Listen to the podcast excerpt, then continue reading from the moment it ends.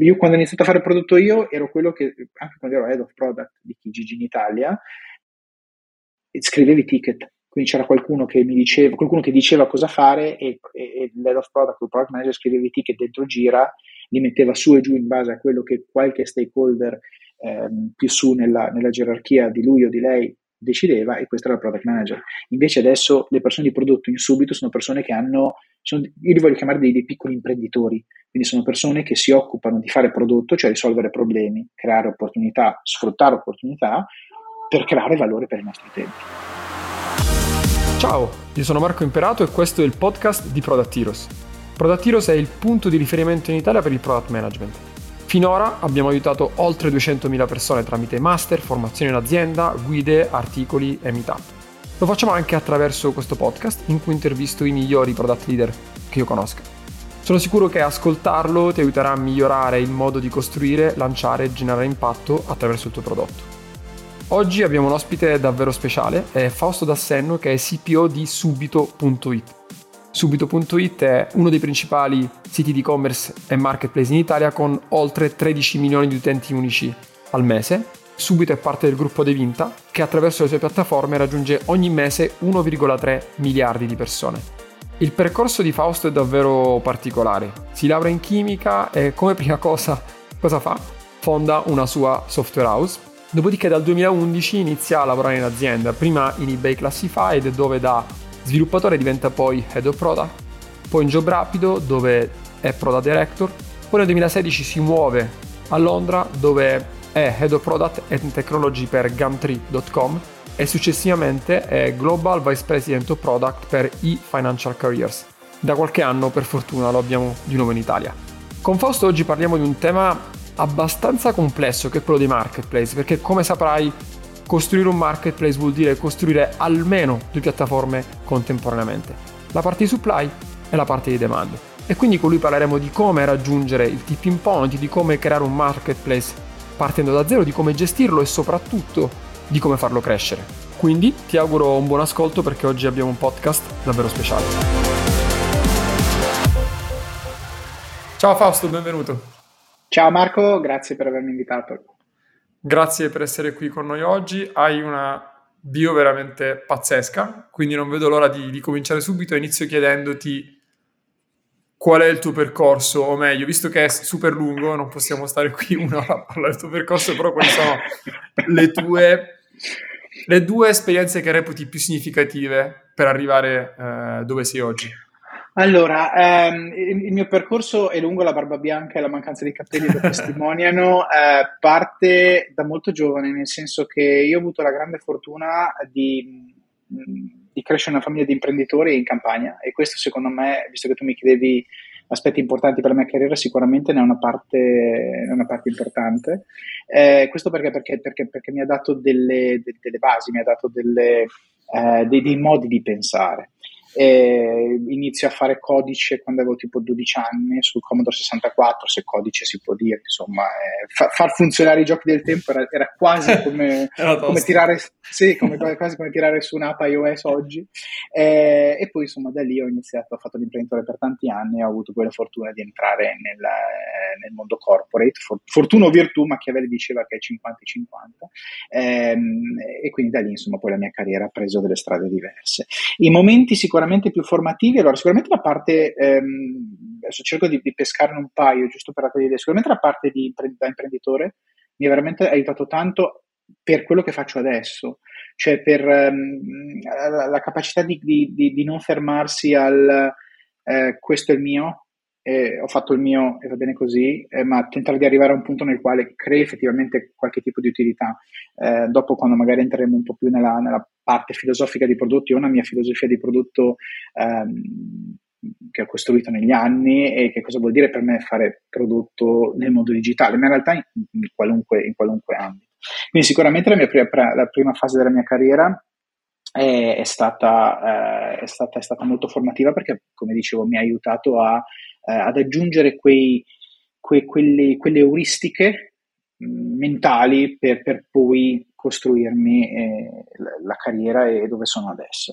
E, mi vengono in mente almeno altri due pezzi importanti della mia carriera. Sicuramente un pezzo molto importante da parte di eBay, eh, vissuta in due tranche, uno in Italia e uno in Inghilterra. Eh, eBay è un'azienda mh, web uno punto zero, due punto zero, vedrà come vuoi, insomma sicuramente è un, è, un, è un nome noto, come gli inglesi dicono household names eh, nel mondo digitale, però mi ha insegnato tanto perché è stato un passaggio dalla mia piccola realtà di imprenditore, mh, gestendo la mia software house con tutte le soddisfazioni che questo ha comportato, a invece un, una, una, una visione di scala completamente diversa, quindi un'azienda da... da, da, da sessantamila dipendenti internazionali, quindi insomma sicuramente quello ha meritato tanto. E c'è un punto che invece vorrei toccare, un altro punto che vorrei aggiungere, che è stata un'esperienza in Jobrapido, ehm, sempre a Milano, e quello è stato un momento molto intenso ma molto formativo, quindi questo mi serve per eh, tentare di raccontare che magari anche nei momenti nei quali eh, ci mordiamo un po' le labbra perché vorremmo, magari no, scalpitiamoci, no, questa cosa non, non, non è esattamente come vorrei, però è un momento nel quale ti forma tanto, almeno a me personalmente ha formato tanto, quindi ehm, anche qui gli inglesi dicono che no, c'è sempre un silver lining in, quello che, in ogni nuvola, e ecco, sicuramente eh, quell'esperienza mi ha, mi ha dato molta, molta capacità analitica, molta, molta capacità di vedere di vedere gestire i conflitti, cosa comunque molto importante a tutti i livelli in realtà. Quindi insomma, ho provato a farti un sunto eh, in qualche modo del, degli ultimi venticinque anni. Vorrei, vorrei partire dall'inizio prima di andare avanti, perché c'è una cosa che hai detto che mi ha molto colpito, è chiaramente la relazione al percorso che sto facendo io oggi, che è l'opposto, partire da prodotto andando verso la parte imprenditoriale. Quindi tu hai detto una cosa secondo me super vera, cioè il fatto che i miei genitori fossero imprenditori mi ha aiutato a, a ragionare in modo diverso. Qual è, dal tuo punto di vista, la singola differenza principale nel mindset, nell'avere, nell'essere circondati, cosa che per esempio io non ho avuto, perché sono stato figlio dipendente e ho dovuto capire cosa volesse dire fare l'imprenditore, non avevo la minima idea del, di cosa è la propensione al rischio, di come mitigarlo, upside, downside, asimmetria. Quindi se potessi lasciarci una sola cosa che deriva da questo mindset che ho avuto sin da piccolo, Qual, qual è la allora, mega differenza? Che, um, allora, eh, non sono convinto che sia semplicemente solo legata a, a questo, però sicuramente è la, la visione laterale che porta poi al pensiero laterale. Cioè, mi spiego, um, io vedo molti dei... dei miei ragazzi eh, in, in tutte le realtà, da quando ho avuto team negli ultimi quindici anni, ehm, veramente molto molto bravi in, nel loro, quindi molto verticali, ehm, però nel momento nel quale eh, la realtà arriva, eh, la realtà difficilmente è spiegabile tramite la, la tua verticale visione e le tue verticali esperienze, ti richiede sempre la capacità di di vedere lateralmente, di avere un pensiero laterale, ma un motivo banale per il quale io ho vissuto tanti anni a Londra, per il quale tanti italiani eh, nel mondo economico vengono portati a Londra, è per il pensiero laterale, laterale dell'italiano e di come la nostra università, ma anche la nostra cultura ti insegna, no? E adesso non, non voglio usare i classici, no? I furbetti, però la capacità di vedere diversi approcci allo stesso, allo stesso tema. Quindi eh, probabilmente quello che ho imparato è che C'è, c'è un muro, c'è qualcosa che tu devi fare, lo puoi saltare, ma se è alto sei metri e largo cinquanta centimetri fai prima girarci intorno. Oppure, capisci quello che voglio dire? Cioè, nel senso, la capacità di vedere le cose a, a trecentosessanta gradi, quella che quelli più bravi di me definiscono visione olistica, ma il pensiero laterale, quindi la capacità di dire ok, c'è un problema, adesso uso tutte le mie risorse per... per risolvere. Una cosa che è una, una bimba di sette anni, una cosa che mi piacerebbe che imparasse, e ahimè i bimbi di oggi sono un po', um, un po' diversi come te li aspetti, um, è, è che se c'è un problema ti fermi, pensi e, e prima di dire oh, non so come fare, eh, provale, no? Eh, con il rischio anche di non essere, di non trovare la soluzione perfetta. Eh, quindi questo secondo me è un tema molto importante, è un qualcosa che, che sento mio, cioè nel senso c'è un problema, lo analizzo, vedo e trovo la soluzione, cerco di capire se la soluzione che ho davanti e che riesco a mettere in pratica è buona, buona abbastanza, la migliore o insufficiente, poi prendo una decisione. E questo, Marco, è prodotto, eh, questo è letteralmente prodotto, perché adesso scusami, uso questo per entrare nella mia filosofia di prodotto. Per me è prodotto, quando racconto che cosa è prodotto, anche quando la gente mi dice ma che lavoro fai, no? Non è banalissimo. Se dico sono C P O di Adevinta Italia, ok? Non mi aspetto che una persona all'infuori, al, al di fuori del nostro mondo lo capisca, ma prodotto è una scienza che io ritengo più umanistica che tecnica. Adesso apro una parentesi, chiaramente deve avere mestiere, ok? Non, non, altrimenti sei un, un contastorie. Però il mestiere è la base, cioè nel senso è quello che tu, eh, no, è, è saper andare in bicicletta, poi vincere il Tour de France è un'altra cosa. E la, la parte umanistica è perché tu devi comprendere il problema, l'opportunità di business e poi da lì cominciare a disegnare soluzioni. E, e la bravura del product manager è proprio quella, cioè il, è ovvio che chiunque, oh, ho un'opportunità di business, potrei costruire una piattaforma che faccia con l'A I automaticamente ti mandi a casa i prodotti che vuoi, poi tramite machine learning capisca quali prodotti tu hai. Certo, però è fattibile? Non lo so. Eh, so che posso fare un sito in e-commerce, so che posso fare, e da lì comincio a partire. Quindi la, la capacità di vedere una soluzione che risolve un problema reale, perché quella è la base di quello che facciamo, perché altrimenti se tu devi creare il problema e poi trovare la soluzione, tanti lo fanno, tanti non lo fanno, continuano a farlo. Però il, quello che insegno ai miei ragazzi è: trovate un problema vero, e se non c'è, eh, cercatelo, cioè i problemi sono letteralmente ovunque. Quindi la mia filosofia di prodotto, ripeto, lo avvicina più alla parte umanistica, comprendere l'essere umano, comprendere l'utente, eh, termine, termine ovviamente abbastanza inflazionato, no? Eh, capire il cliente, capire il mercato, certo. Anche queste sono tutte le tagline, no? Che puoi scriverci, che, che, che Chat eh, G P T potrebbe scriverci dodici articoli eh, per LinkedIn in un minuto, eh, però la realtà è esattamente quella. Quindi ho usato scusami, la tua domanda per, per collegarmi, però benissimo. Sicuramente la visione laterale, la capacità di vedere i problemi come sono e disegnarci soluzioni attorno, qualunque questi siano, eh, è, è quello che credo di essermi portato dietro negli ultimi venticinque anni di carriera e eh, eh, eh, che è parte del nostro mestiere. Andando proprio nel vivo di, di quello che fai oggi, quindi tu sei C P O eh, di Adevinta Italia, che poi diciamo il brand più noto, sì, ed esposto a tutti è Subito punto it. Corretto. Partiamo con cosa è Subito? E partiamo dai numeri, perché sappiamo allora, tutti, ce lo siamo tutti, lo uso io ogni giorno, ho le notifiche attive per continua. sempre Bravo, e continuo a suggerirmi i camper da comprare quando già l'ho comprato, ma non smetterò mai. Eh, Però ci dai qualche numero? C'è sempre, c'è sempre le, le, le, l'erba del camper del vicino è sempre più verde, è ovvio che... Però cioè, proprio da, dal mio punto di vista eh, c'è poca consapevolezza di, di quanto è grande, di quanto impatto ha, di quanta gente muove, di quanto business muove, quindi sì. Vorrei partire dai numeri. Allora, ehm, eh, Subito eh, è, una, è una piattaforma multi, multiplatform, scusa il gioco di parole, quindi ehm, app eh, e, e la parte responsive, e eh, è una realtà italiana oramai da, da, da tanti anni, eh, dodici tredici anni, e ha fatto un'evoluzione eh, incredibile. Eh, Subito nasce come un, un classified. Allora, il termine classified, giusto per essere molto chiari, perché magari chi non è del settore non lo comprende, letteralmente vuol dire piccoli annunci o annunci classificati, quindi eh, Subito eh, e, e nasce come classified e attualmente è, è, è un sito di e-commerce. Siamo il secondo sito di e-commerce più visitato in Italia, per darti un'idea, e non abbiamo un magazzino, cioè nel senso, e questo, questo è un tema estremamente importante.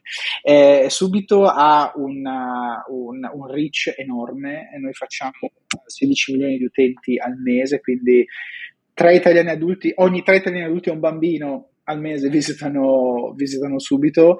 Abbiamo due milioni, più di due milioni e mezzo di utenti al giorno, eh, quindi insomma puoi immaginare che la capacità di raggiungere gli italiani è altissima. Io lavoro nel mondo classified oramai da quindici anni, ti direi, e quello che mi ha sempre appassionato del classified è la, la funzione sociale. Eh, io l'ho vissuto sia in Italia che nel Regno Unito, e quello che unisce il mondo dei, dei classified, quindi Subito o, o, o le, altre, le altre aziende di questo tipo, è che hanno una funzione che molto spesso non viene um, vista, non dico riconosciuta, ma nemmeno vista, perché io ricordo dei feedback, soprattutto quando ero in Inghilterra, di persone che dicevano grazie a la piattaforma per la quale lavoravo, che era Gumtree, eh, ho venduto quella bicicletta e ho comprato i regali di Natale per i miei figli.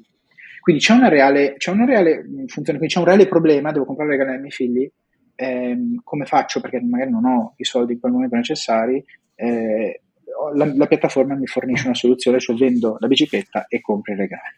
Quindi la, la, la capacità di arrivare a, a, ai nostri utenti è enorme. Eh, c'è, c'è, accennavo prima il tema che noi non abbiamo, cioè subito non ha magazzino, quindi non è che teniamo nulla noi, anche se ahimè a, a volte alcuni ci mandano dei resi e quindi a volte nella nostra sede di Milano arrivano treni di gomme o cose strane perché magari uno non, com- non comprende che noi non vendiamo, noi facciamo da tramite. E la, la, nostra, la nostra tagline, visto che i moderni parlano così, è quella di e-commerce, quindi di, di far girare l'economia circolare. Tieni presente che noi l'anno scorso abbiamo venduto ventiquattro milioni di oggetti tramite il sistema Tutto Subito.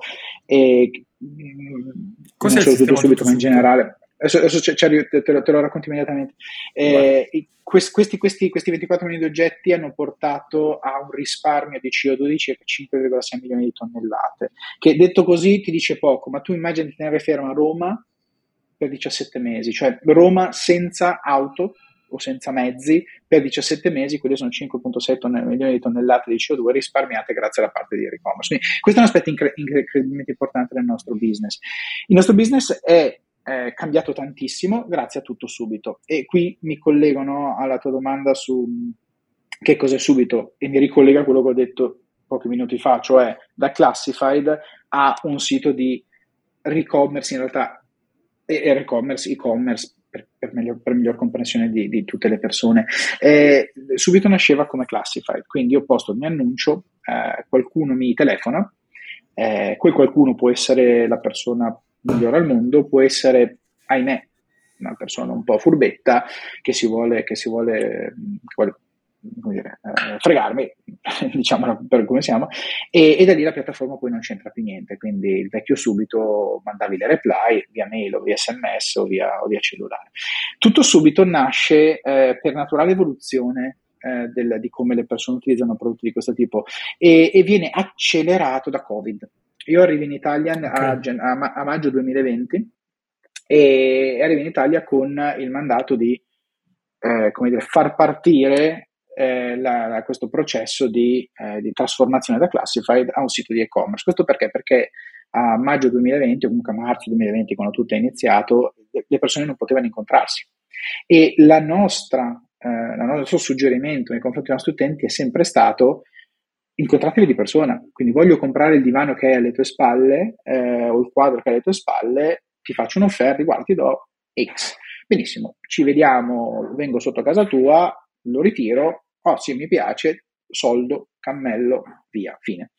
Eh, quello però non è più possibile, non avviene più nel, nel mondo Covid, perché è letteralmente illegale incontrarsi di persona. Quindi eh, la nostra azienda eh, vede il nostro, il nostro team di prodotto, tutta l'azienda vede un, un bisogno degli utenti, il bisogno di continuare a scambiare i, eh, i beni, eh, ma ahimè non potendosi vedere. E quindi da questa esigenza di mercato, da questo problema del mondo reale, vero, nasce Tutto Subito. Tutto Subito è una soluzione che al momento attuale, duemilaventitré, è abbastanza comune su altre piattaforme come la nostra, ma noi siamo stati i primi in Italia a portarla. Ti permette di pagare e di gestire la spedizione eh, come se eh, fossimo in, in un e-commerce. Quindi tu vuoi vendermi le cuffie che stai usando tramite Tutto Subito, io le compro, pago a Tutto Subito, Tutto Subito, mh, quindi il nostro sistema tiene i soldi in un conto escrow, che per i non tecnici vuol dire un conto bloccato, eh, tu spedisci le cuffie, quindi noi, noi ti prepariamo l'etichetta, tu non fai altro che mettere l'etichetta, portarlo a un punto di ritiro, e quel prodotto io lo vado a ritirare in un altro punto di ritiro a seconda della spedizione. La logistica è, è, è assolutamente tutta organizzata da, da, dal sistema Tutto Subito, e eh, siamo partiti all'inizio della, della pandemia con il door to door. Anche qui perché? Perché non potevi uscire di casa, non potevi andare a mettere il pacchetto, cioè banalmente, quindi dovevi essere a casa, stare a casa, aspettare che arrivasse il corriere, che poteva per ragione ovviamente di lavoro viaggiare, e recapitarla a casa di altre persone. Eh, adesso stiamo invece mettendo a terra la reale visione di prodotto di Tutto Subito, che è quella di avere un, anche un aspetto sostenibile, quindi non, non, non ha senso che il furgoncino venga qui a casa mia e poi arrivi a casa tua. Eh, sappiamo che con i, con i pick up point e drop, e drop point eh, possiamo risparmiare tantissima C O due, quindi io quando esco di casa lascio in un punto di ritiro, il furgoncino passa lì e ritira mille pacchi e tu fai la stessa cosa con il ritiro. Quindi adesso stiamo eh, proprio nelle ultime settimane abbiamo rilasciato un aggiornamento, quindi noi ci gestiamo tutta quella tutta la logistica che avviene o tramite poste o tramite altri corrieri a seconda poi della, di quella che è la tratta che viene gestita. Quindi insomma c'è un sistema che non nasconde è molto complesso, ehm, ma la capacità di prodotto è proprio quella, cioè l'utente, mia madre, quando compra qualcosa su TuttoSubito non deve nemmeno preoccupare qual è il tema logistico, quando co- come quando tu compri da altri importanti eh, siti con il, con, il, con il pacchetto marrone e tu, tu dici voglio comprarlo, voglio che arrivi a casa mia, fine, quella è la tua esigenza. Più la nostra piattaforma riesce a non aggiungere altro al ah, voglio quel, quella cosa, la pago, mi arriva, e più tu sei efficace nei confronti dell'utente. Quindi questo è TuttoSubito, quindi è un cappello che racchiude, racchiude sia la parte di sicurezza, perché se io se, se, so, metti che tu vuoi fregarmi e mi mandi il classico mattone invece delle cuffie, e eh, io tramite un sistema di TuttoSubito posso dire eh, ragazzi, però Marco mi ha dato un mattone, e quindi vengo tutelato, no? In qualità di compratore su quello che può essere eh, l'esito ehm, ahimè infelice in questo caso dell'acquisto, e la parte di logistica. Quindi questo ci ha dato un, un, un'impennata di utilizzo importante, mettiamola così. Ok, quindi ci ha raccontato come sei arrivato, quindi la scelta strategica di passare da Classified a e-commerce, che poi alla fine è un e-commerce, quindi anche lì la scelta importante di assumersi la responsabilità della delivery finale all'utente con, con mille dipendenze, tempi di consegna, aspettative e tutto, tutto il resto, e quindi l'evoluzione eh, di Subito, che adesso non ho capito se esiste un brand TuttoSubito o è un modo di utilizzare è, Subito è, è, è, un, è, un, è, un, è un brand di Subito, è, si chiama TuttoSubito. Uh, tieni presente che non tutte le categorie hanno tutto okay. Subito attivo, nel senso la parte auto ci stiamo lavorando, ma eh, va da sé che è un po' più complicato spedirti la, la Volkswagen Polo, eh, però, ehm, però TuttoSubito è un, un nostro prodotto eh, principalmente legato alla parte che noi chiamiamo market, cioè tutto quello che non è auto, real estate okay. e job. Però poi la domanda che ci facciamo sempre è, fichissimo, Fausto è stato chiamato per implementare questa strategia, gli elementi ci sono, facciamo questa big bet. Sì, ma come fai? Nel senso, poi dal chiamare Fausto, farlo arrivare a Milano, a eseguire, che poi non è tanto eseguire, cioè quando noi parliamo di esecution non è mai facciamo quello che ci è stato detto di fare, è capire come portarci a casa questo outcome, questo cambiamento. Sì, e quindi la domanda sì. che ti faccio adesso è, prima di entrare nel vivo di come cacchio funzionano i marketplace, è come siete organizzati? Cioè tu sei arrivato, sì. c'era un'organizzazione... Però mi piacerebbe capire come è organizzato il tuo team di prodotto. Ah, questa è una, questa è una bella momento. domanda. È una domanda che mi fa piacere, alla quale mi fa piacere rispondere, perché eh, racconto un percorso di due anni e mezzo ehm, da quello che a me adesso piace chiamare product management a business product management. Eh, provo a spiegarmi. Allora, eh, vabbè, sono arrivato, esisteva una struttura di prodotto, c'erano, ehm, c'erano i ragazzi che già lavoravano, quindi prodotto, U X. Eh, la prima cosa che ho fatto è stato iniziare a lavorare direttamente con loro, quindi i miei primi sei mesi sono stati tendenzialmente giornate infinite di one to one, perché più o meno tutti riportavano a me, eh, perché poi alcune persone avevano lasciato, eh, insomma sono state delle, delle situazioni che però sono state incredibilmente ehm, ad R O I molto positivo, mettiamola così, perché poi sono persone con le quali adesso ho un rapporto molto personale, quindi product manager che sono in alta in parte dell'organizzazione, magari non necessariamente super vicino a me adesso, sono persone con le quali sono il nome dei figli piuttosto che le conosco personalmente, quindi il rapporto personale è incredibilmente importante. In generale io quando inizio un nuovo ruolo tento di spendere tanto tempo per creare quel rapporto umano, quel common ground, che per me è fondamentale. Se, se non funziona quel pezzo lì, possiamo essere il Ronaldo e, e i Messi della situazione, ma non credo che si faccia gol, magari mi sbaglio, no? Non sono il più furbo del mondo.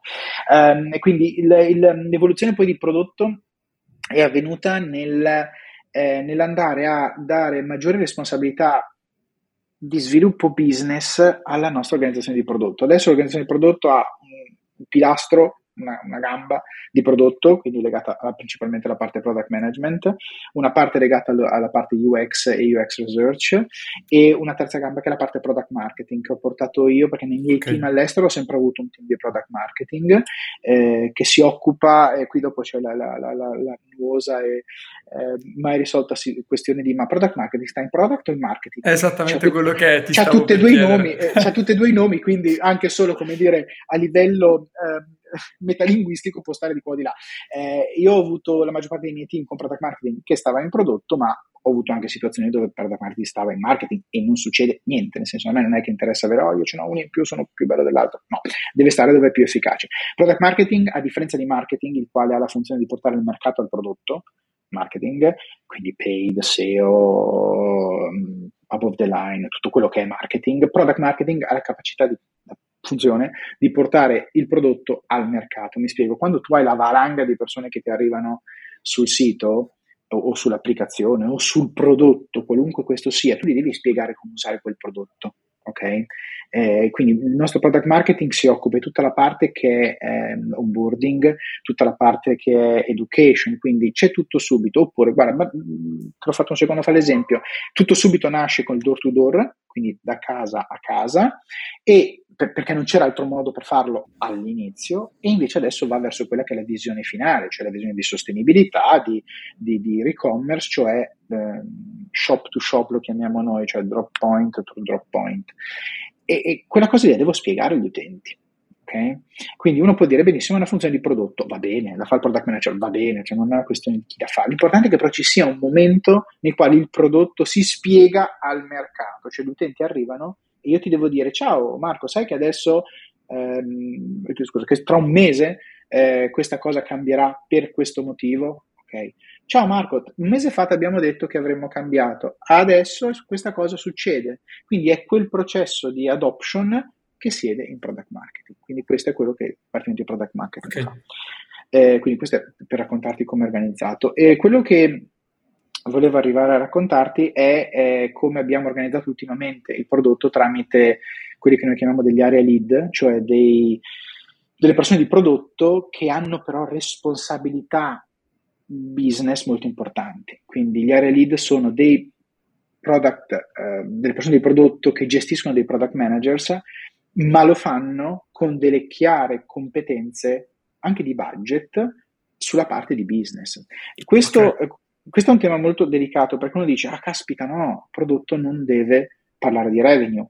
Allora qui a seconda dell'azienda nella quale lavori, il prodotto può fare solo revenue, se uno fa lavora in un mondo A D V quello fa, oppure non può, può non fare revenue. E poi ci sono tutte le polarizzazioni di mezzo, dipende esattamente da dove sei. Se sei una startup che deve semplicemente fare engagement perché ha preso X milioni di euro e deve far vedere che c'è traction, tendenzialmente ti occuperai solo di far felici gli utenti e di regalare qualunque cosa tu possa, perché gli utenti siano continuamente sulla tua piattaforma. Se invece sei un'azienda matura, in una public company come siamo noi, eh, eh, mi sembra un pochino naive dire che puoi dire che, che tu possa ignorare l'aspetto business. Quindi è per questo che dico la parte di business product development, e se sono product management scusami e se eh, e vedendo il mercato vedo che è dove molto del mercato sta andando, cioè eh, parlando anche con colleghi piuttosto che anche con altre aziende o dando una mano a qualche amico, mi rendo conto che c'è sempre più questa eh, propensione e volontà di far diventare il prodotto uno stakeholder importante. Io quando ho iniziato a fare il prodotto io ero quello che, anche quando ero head of product di Kijiji in Italia, ehm, scrivevi ticket, quindi c'era qualcuno che mi diceva, qualcuno che diceva cosa fare e, e, e l'head of product o il product manager scrivevi ticket dentro gira, li metteva su e giù in base a quello che qualche stakeholder ehm, più su nella, nella gerarchia di lui o di lei decideva, e questa era il product manager. Invece adesso le persone di prodotto in subito sono persone che hanno, sono, io li voglio chiamare dei, dei piccoli imprenditori, quindi sono persone che si occupano di fare prodotto, cioè risolvere problemi, creare opportunità, sfruttare opportunità per creare valore per i nostri utenti. Quindi questo è quello che, è quello che facciamo e come il prodotto in questo momento è organizzato. Gli area lead hanno anche responsabilità sul P and L, quindi oltre alla parte di chiaramente visibilità sul budget e sulle revenue, però sono proprio loro avere l'ownership del P and L per la singolare. Sì, questa è una cosa della quale sono contento, magari non tutti gli area lead lo sono, perché sai, un conto è fare prodotto e dire ok, ho fatto la retention, non è quella che mi aspettavo, o dire ops, siamo tre per cento sotto il budget. Ehm, sì, gli area lead hanno anche responsabilità, hanno anche responsabilità di budget, eh, che rende il ruolo, a mio parere, ancora più sexy. Perché tu devi fare la molto cosa giusta, cioè tu devi tirare le leve giuste e, e tu sei quello, tra l'altro, che sa quando ti devi sporcare. Adesso, perdonami il termine molto grezzo, ma sono sotto di X e sono una public company, devo far sì che tutti i miei dipendenti prendano lo stipendio tutti i mesi, quindi devo riuscire ad arrivare a quel quattro per cento in più e so quanto potermi spingere perché sono quello che ha, ha, ha il... Ha, il naso ha la sensibilità su che cosa sto facendo agli utenti, quindi sei anche la persona più indicata per capire dove, dove spingere, no? Adesso io sono un grande amico dei nostri amici sales commerciali, ma è chiaro che un commerciale deve andare, mi aspetto che vada come, no, un rullo compressore, quindi vendo, vendo, vendo, vendo e va bene. Io mi ricordo i miei primi anni della mia carriera, c'erano i commerciali che vendevano e poi dicevano ok, ho venduto quella cosa lì, cos'è quella cosa che, cioè, quindi che cosa che devo fare per quella cosa che hai venduto?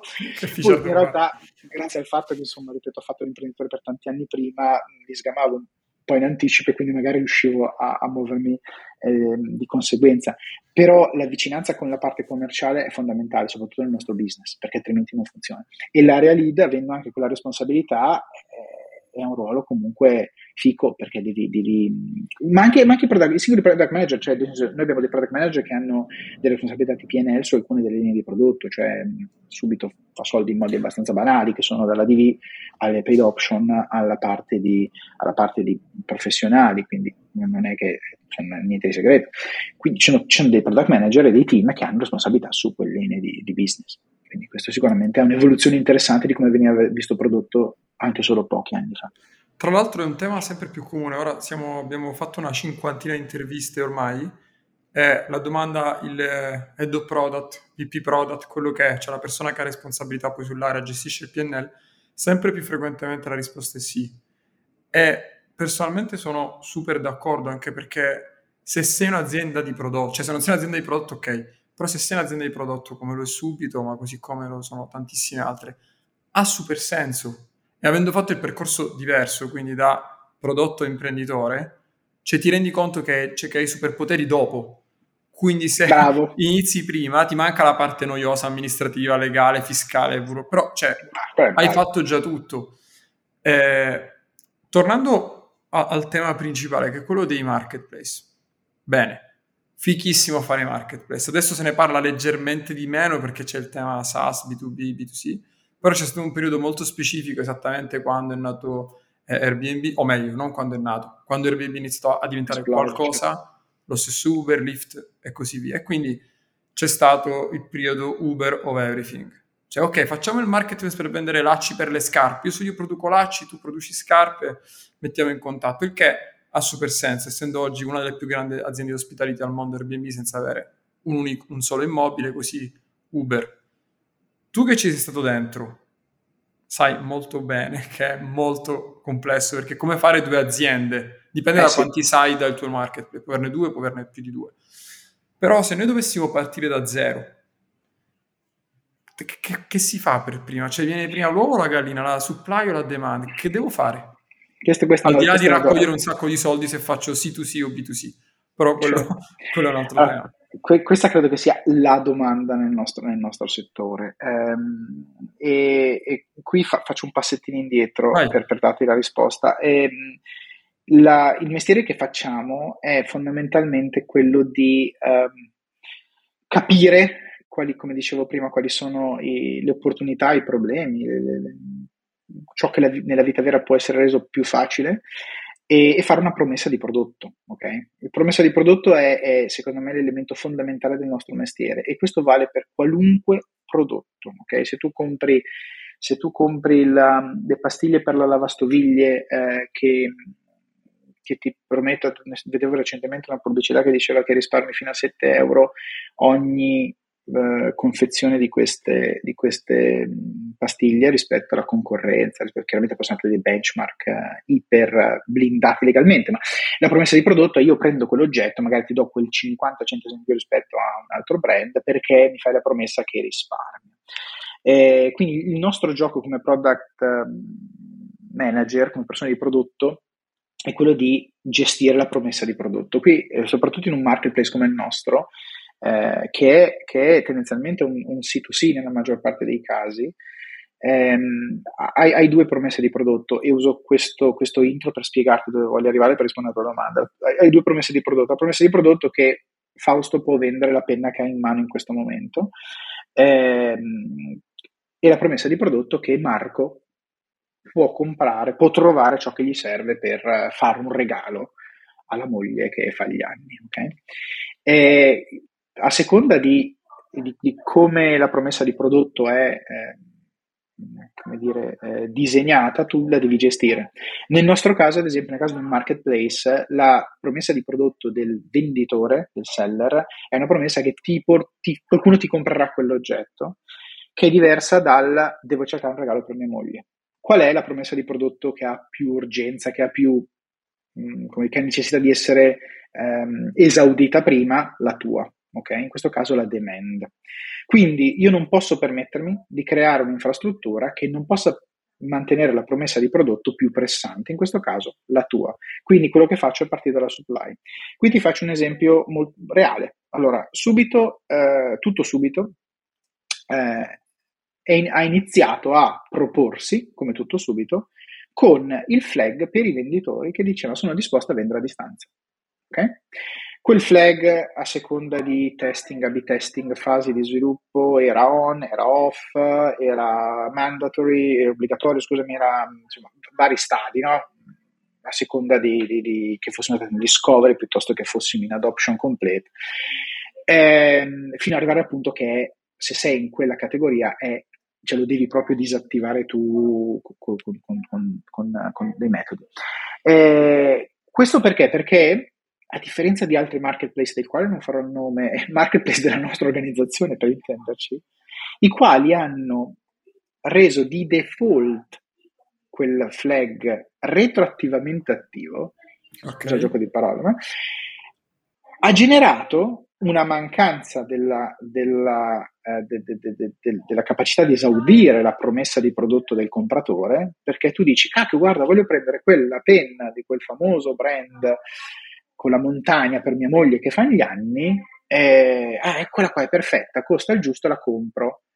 Poi io che sono venditore, che mai ho detto che la voglio vendere a distanza, ma che io voglio che qualcuno va a casa mia e gli do soldo cammello, e eh, eh, a quel punto tu no, rimani... Eh, rimani completamente insoddisfatto, anzi un po' anche incavolato, perché dici, cacchio, l'avevo trovato, ho perso tempo, non ho preso un'altra, eh, ok.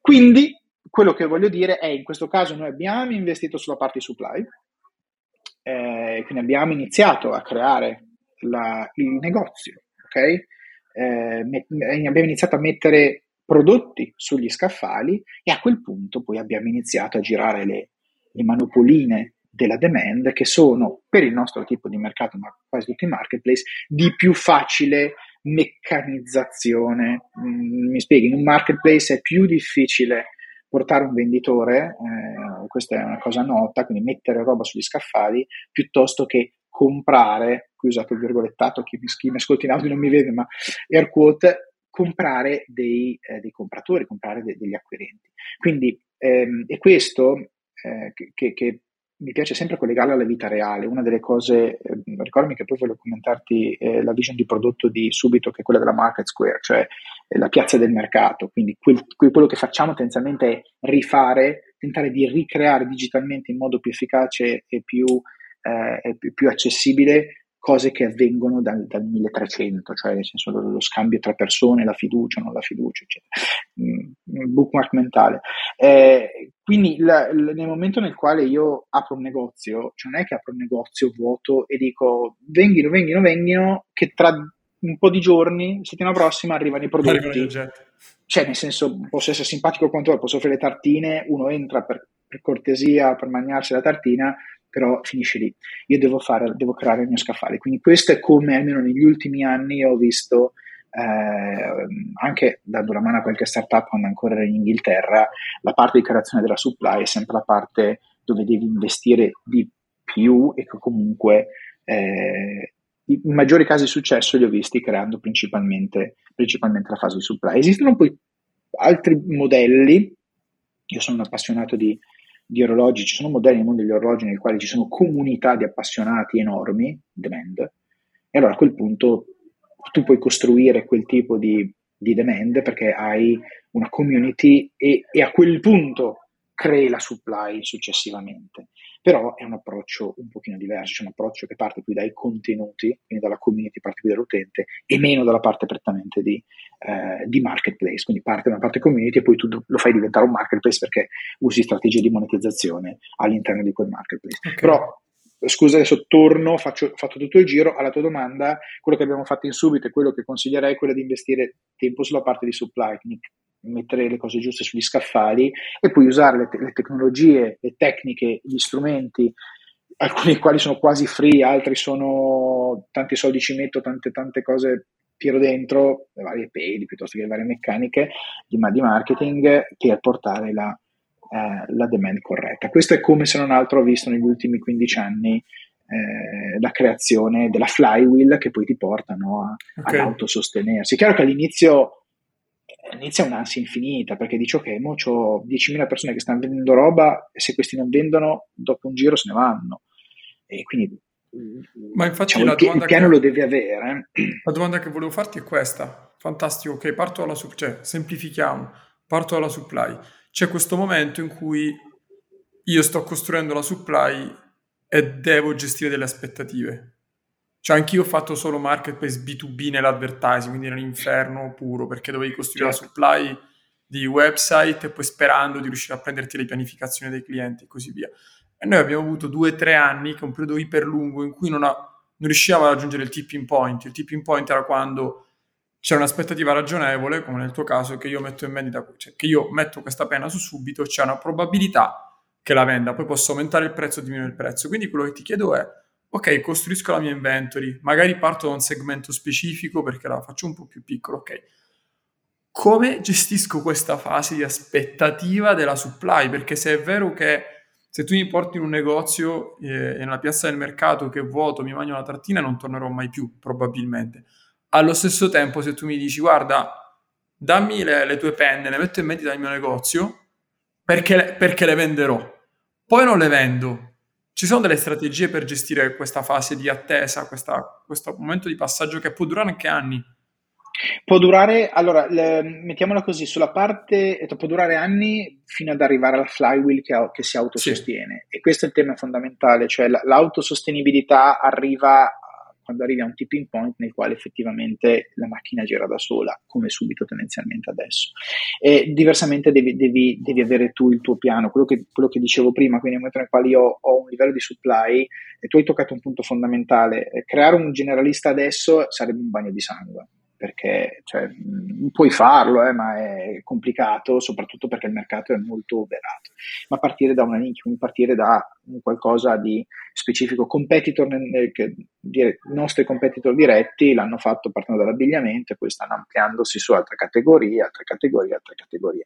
Quindi il, il, il punto focale è nel momento nel quale la, la, la supply comincia a essere presente, eh, quello che accennavo prima, cioè aprire quei rubinetti tecnologici che ti permettono di generare una demand. All'inizio la demand sarà molto mh, ballerina e, e di bassa qualità, però, però almeno inizi a creare quel minimo di volano. Questo, questo okay. È quello che, ripeto, ho visto, eh, ho visto accadere e, e, e accade in realtà tuttora. Quindi la su Subito è, è, è complesso perché ovviamente Subito aveva già milioni di utenti a prescindere, quindi è solo una questione di no, però il tema è il medesimo, cioè far aprire, l'esempio che facevo all'inizio soprattutto con un marketplace del nostro gruppo non italiano, il, il, il mismatch tra domanda e offerta è proprio quello, quindi nel momento nel quale io comincio ad avere una quantità di eh, prodotti in vendita, devo, devo appena intravedo, comunque devo essere pronto a far partire subito la demand. Noi abbiamo fatto così, tutto Subito è partito in due categorie, ok, in quelle due categorie dove sapevamo che c'era già demand specifica. Un altro punto fondamentale per, per, per chi ci ascolta è l'analisi dei tuoi utenti, cioè noi sapevamo Noi dai nostri numeri sappiamo quanti utenti già mh, si scambiavano, mh, no? Comunque avevamo un'informazione su quanti utenti usavano già servizi di spedizione non nostri, cioè nel senso, senza tutto subito io e te comunque possiamo scambiarci la penna, io ti dico ok, ti mando i soldi tramite famosi servizi di pagamento remoto, ti faccio un bonifico o contrassegno eccetera, quindi non è necessario usare tutto subito, è chiaro che è molto più facile e molto più sicuro usare tutto subito, certo. Quindi noi sap- abbiamo già un'idea su quale categorie questo sarebbe stato di più facile di gestione, ne abbiamo aperto un paio, abbiamo iniziato a creare il volano, ne abbiamo aperte altre quattro, ne abbiamo fatto parlare, ne abbiamo aperte tutte e a quel punto si è creata l'autosostenibilità, quindi partire piccoli sulla parte supply ma comunque avere una supply solida, cominciare ad aprire quelle che sono le, le meccaniche marketing che portano utenti, a, sia che tu abbia già utenti tuoi, sei già utenti tuoi, è una questione di C R M piuttosto che di, di, di notification, di engagement. Se non hai utenti tuoi chiaramente devi usare tecniche che sono abbastanza comuni adesso. La sto estremamente semplificando e anzi mi farebbe molto piacere sentire chi, chi poi ci ascolta, eh, i feedback di chi ci ascolta e dire no, è una bugia, non sto vendendo nessuna verità in tasca, avessi la verità in tasca sarei um, non saresti miliardario, ma sarei qui magari, ma sarei un miliardario a bordo del mio, del, della mia nave spaziale, però ehm, queste sono altre quello che negli ultimi quindici anni ho visto avvenire nei, nei nostri marketplace. E riguardo alla parte di monetizzazione, perché anche lì bellissimo quando esce Airbnb dopo X anni che lo fa e c'ha un, un meccanismo di monetizzazione iper sofisticato e c'ha degli algoritmi sulla transaction fee, sulla demand, sulla supply, tutto varia in base al numero di notti, uguale Uber, Ride e tutto. Ci sono tanti modelli per tirarsi fuori del valore in cambio del valore che hai creato. Quali sono, dal tuo punto di vista, i modelli di monetizzazione migliori anche in base alle diverse fasi di un marketplace? Perché poi l'errore che ho visto spesso, sempre da parte di startup, prima di cominciare, è che ci mettono dentro tutto. Vabbè, facciamo advertising, facciamo transaction fee sulla demand, facciamo l'abbonamento e poi facciamo anche la supply. E c'hai tutta una roba un po' strana, lentissima. Sì, è una roba, mentre dal tuo punto di vista, quali sono le varie fasi? Allora, eh, qui dipende assolutamente da, dal, dallo stato, uh, dallo stato della, della, del, del prodotto, del, dell'azienda. Quindi se sono una startup che ha appena preso venti milioni e devo mostrare ehm, che il prodotto funziona, ma soprattutto devo cominciare a rodere quote di mercato verso altri player che sono in quel, in quel, uh, in quel mondo, eh, sicuramente sarò molto leggero su, um, su monetizzazioni che diventano Um, un po' noiose per l'utente, quindi non, non, non sono orgogliosissimo, no, di alcuni aspetti A D V eh, de, o banner de, de, di Subito, principalmente Subito punto it, mi riferisco alla parte web, però è un prodotto, è un servizio gratuito, quindi eh, da che mondo è mondo, no? Quando noi guardavamo Italia uno, adesso ormai non va più di moda, no? Però guardavi Italia uno, sapevi che c'era la pubblicità perché, perché era un prodotto gratuito, guardavi la Rai, sapevi che ce n'era meno perché c'era il canale, quindi ehm, poi questi sono ragionamenti che fai nel momento in cui tenti un attimo di illuminare te stesso e dire ok, ma perché sto vedendo questa roba? Quindi eh, dipende molto dal momento nel quale il tuo prodotto, eh, il momento nel quale il prodotto è, cioè se è un in un momento nel quale deve combattere per adoption, allora sicuramente minimizzerei la parte più invasiva e andrei su un, un fee per transaction o comunque un, un margine legato all'utilizzo della piattaforma con una serie di incentivi. Nel momento nel quale il prodotto diventa più maturo eh, e tendenzialmente diventa più maturo, vuol dire che hai anche aspettative di P and L diverse, soprattutto da chi ti ha dato i soldi in prima istanza o te li dà adesso o te li darà domani, allora a quel punto sicuramente hai varie strategie. Le strategie del mondo marketplace sono, sono quelle, nel senso c'è cioè la parte A D V, soprattutto se ti proponi come un publisher e rimane una parte Eh, non, non sussidiaria dei P and L di, di, di molti dei nostri sia siti del nostro gruppo che anche di altri siti, eh, ahimè per, per, per questione di, di, di, di comparazione uno a uno, non per i nostri competitor, i quali sono in fase di, di scale up, quindi possono permettersi di, di bruciare capitale, quindi non dover mettere dei banner. Eh, noi abbiamo una strategia che negli ultimi due anni, grazie anche a un paio di, di, di movimenti che sono stati fatti nel team di prodotto, eh, tenta di rendere molto meno invasiva la parte di A D V, o, o meglio, di maggior valore per l'utente, okay? eh, però sicuramente la parte A D V. La, un'altra, un'altra parte che a mio parere è forse la più interessante del mondo marketplace è la parte di, allora, quelle, quelle che noi chiamiamo le, le opzioni di visibilità, in realtà sono semplicemente ehm, è il fast track del, del, delle compagnie aeree, ok? Io posso arrivare, esatto, io posso arrivare tre ore prima, mi faccio quaranta minuti di fila e pago dodici euro per volare a, a Dublino. Oppure sono di corsa, voglio dormire un po' di più, eh, devo portare mia figlia a scuola, eh, non voglio stare in fila, eh, quindi pago dodici euro in più per accedere prima al, all'aereo. Quindi è semplicemente una, eh, è una libertà di dire quanto voglio che il servizio sia buono. Mi va bene che il servizio faccia schifo, ok. Quando, volo, quando andiamo in vacanza non mi interessa poco che se volo turistico, no? Cioè nel senso non ho, non ho tempo, non ho fretta. Se sono in giro per lavoro, eh, se riesco ad avere il fast track, eh, magari sto in giro due giorni, devo fare tre città, eh, è ovvio che quello per me fa una differenza eh, totale. Quindi il, le nostre, le nostre quelle che chiamiamo paid option, uh, opzioni di visibilità, altro, no, altro non sono che una velocizzazione della chiusura del marketplace. Quindi se tu compri una, fi- una feature che mette l'annuncio delle, delle tue cuffie in cima, io lo vedrò per prima, ergo, potenzialmente, statisticamente parlando, comprerò prima le tue cuffie rispetto a quelle di Roberto che le sta vendendo che è in, in terza pagina. Però non inficia la, la, la funzionalità del, del, del, del, del sito, tu puoi n- non fare nulla e, e vendi comunque eventualmente. Puoi vendere prima, paghi. Quindi miglior servizio, miglior premio.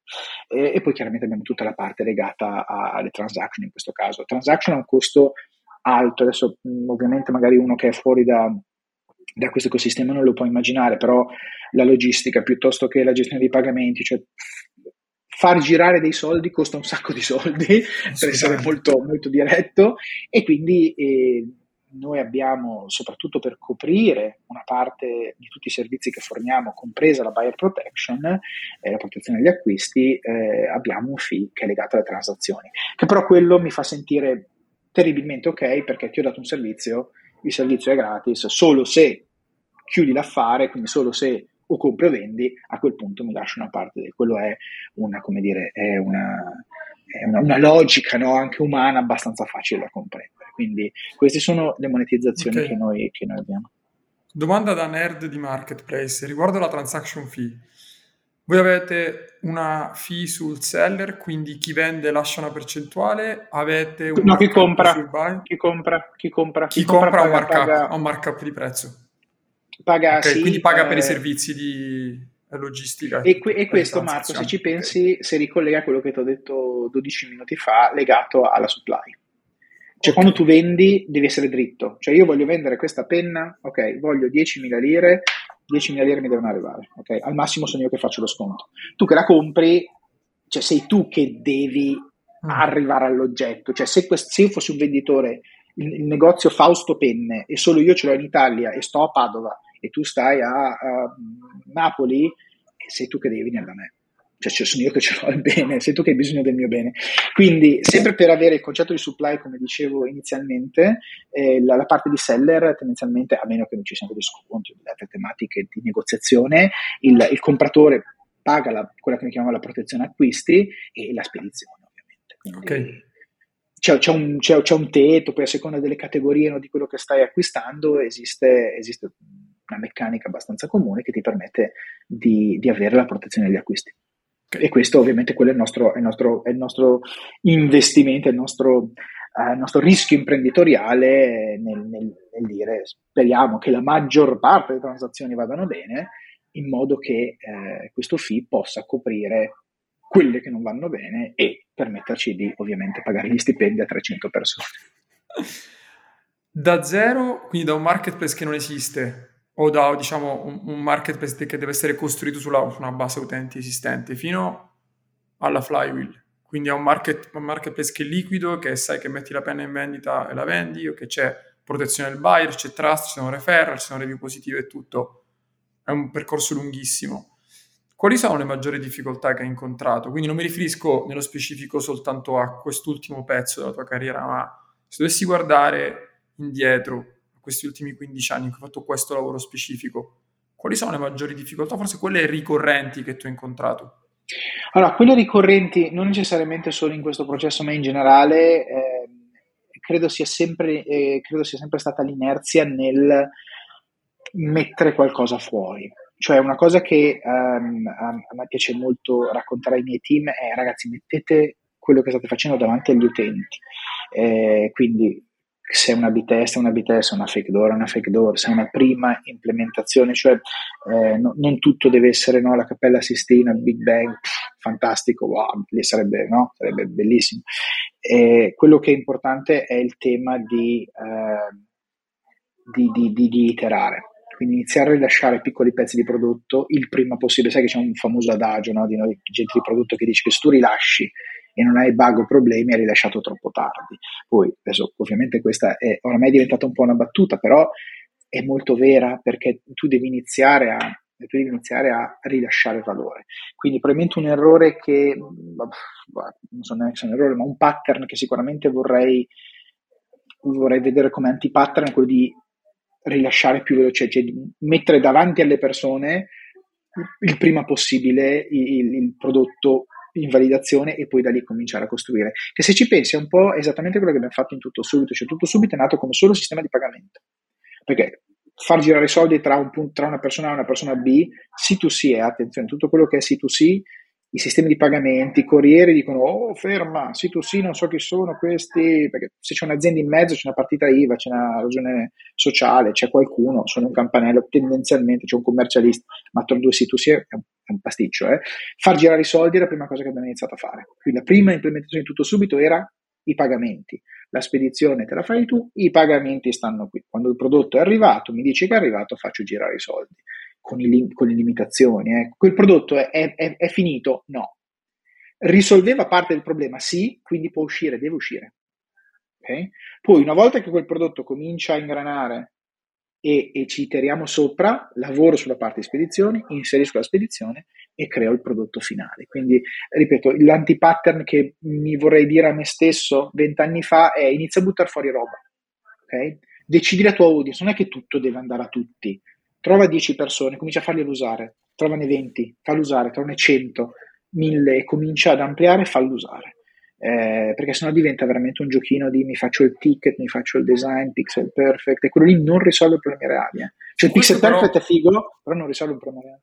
Su questo però ti, ti, ti, ti pongo l'obiezione che mi hanno fatto tantissime volte e ho sentito tante volte, quindi io ho cercato di, di capire come aiutare le persone. Quindi tu dici ok, rilasciamo subito, se, ti, se non ti vergogni quando rilasci è troppo tardi, fantastico dal tuo punto di vista. Poi da un altro punto di vista c'è un amministratore che dice, amministratore general manager, quello che dice no, sì, però noi siamo Nike, non è che possiamo fare Nike Training Club con un esercizio, quindi non poss- deve essere perfetto perché abbiamo investitori, siamo public company e tutto il resto.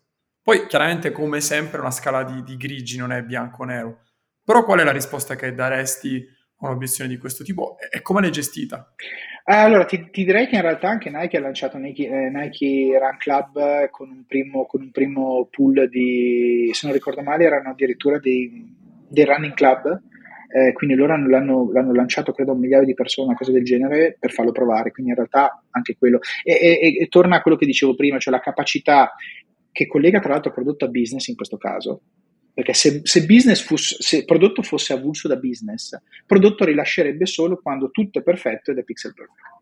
Ma se prodotto diventa l'imprenditore, cioè diventa una parte del business e, e ha quell'awareness, quella, perdona l'inglesismo, quella, quella, quella, quella, quella, quella capacità di vedere l'opportunità di, di business e di portarla avanti, allora so quando e cosa devo lasciare. Quindi è chiaro che, ehm, adesso la mia è una generalizzazione, ehm, Eh, oddio, anche è vero che anche Apple ultimamente sta rilasciando cose e poi dopo vede cosa succede, però ecco, se guardi Apple, no, che è sempre, sempre stata eh, un, un esempio, no, di come le cose devono essere quadrate, perfette, lasciamo stare la parte semplificazione che rimane a mio parere una cosa incantevole, di come loro riescono a, a rimuovere cose, quella cosa qui serve al venti per cento ma non a tutti, via, via delle balle, eh, però, però la, la parte di perfezione è una parte eh, che, va, che va gestita, quindi eh, devi, devi saper trovare la tua audience. Quindi se tu sei in un marketplace, apro tutto subito a eh, collezionisti di francobolli. Perché? Perché è un audience che so di poter gestire. ok? Il prodotto è, è perfetto? Non è ancora perfetto, però ho un audience che so di poter gestire per motivi miei, di community, per, per mille motivi, e poi piano piano ampli. Quindi la mia, la mia controbattuta, eh, a, la, mia, la mia ribattuta a, a, a quell'affermazione è: devi sapere scegliere la tua audience. E poi, attenzione, non, ehm, non completo non vuol dire non perfetto. Insomma, nel sistema di pagamento inizialmente era un gioiellino, nel senso funzionava, aveva, tutti, aveva dei baghettini qua e là, aveva delle ottimizzazioni, ma piccolo non vuol dire imperfetto, impreciso. Okay.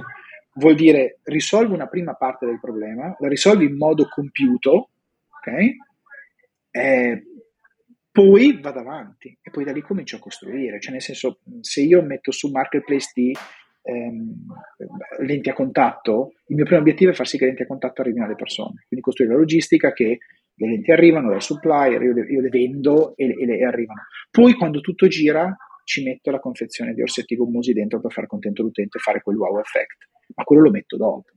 All'inizio il mio problema è far sì che funzioni. Quindi la mancanza della, della confezione di orsetti di gomma non vuol dire che il mio prodotto non è perfetto e quindi il mio C E O dice no, è semplicemente l'evoluzione. Qual è l'obiettivo minimo? Ordino le lenti, dopodomani ce le ho. Beh, quello è fatto? Funziona quel giro? Ah, oh, sì, no, ok, sistemalo, fai girare due, metti a posto due bulloni qua, due. Funziona quel giro? Sì, benissimo, adesso rendilo ancora più figo. Quindi aggiungi la parte dei lighters. Eh, se, se ti mando solo gli orsetti gommosi all'inizio e non le lenti, il delight aiuta poco, insomma. Quindi questo è, questo è quello che risponderei al, a, alla domanda.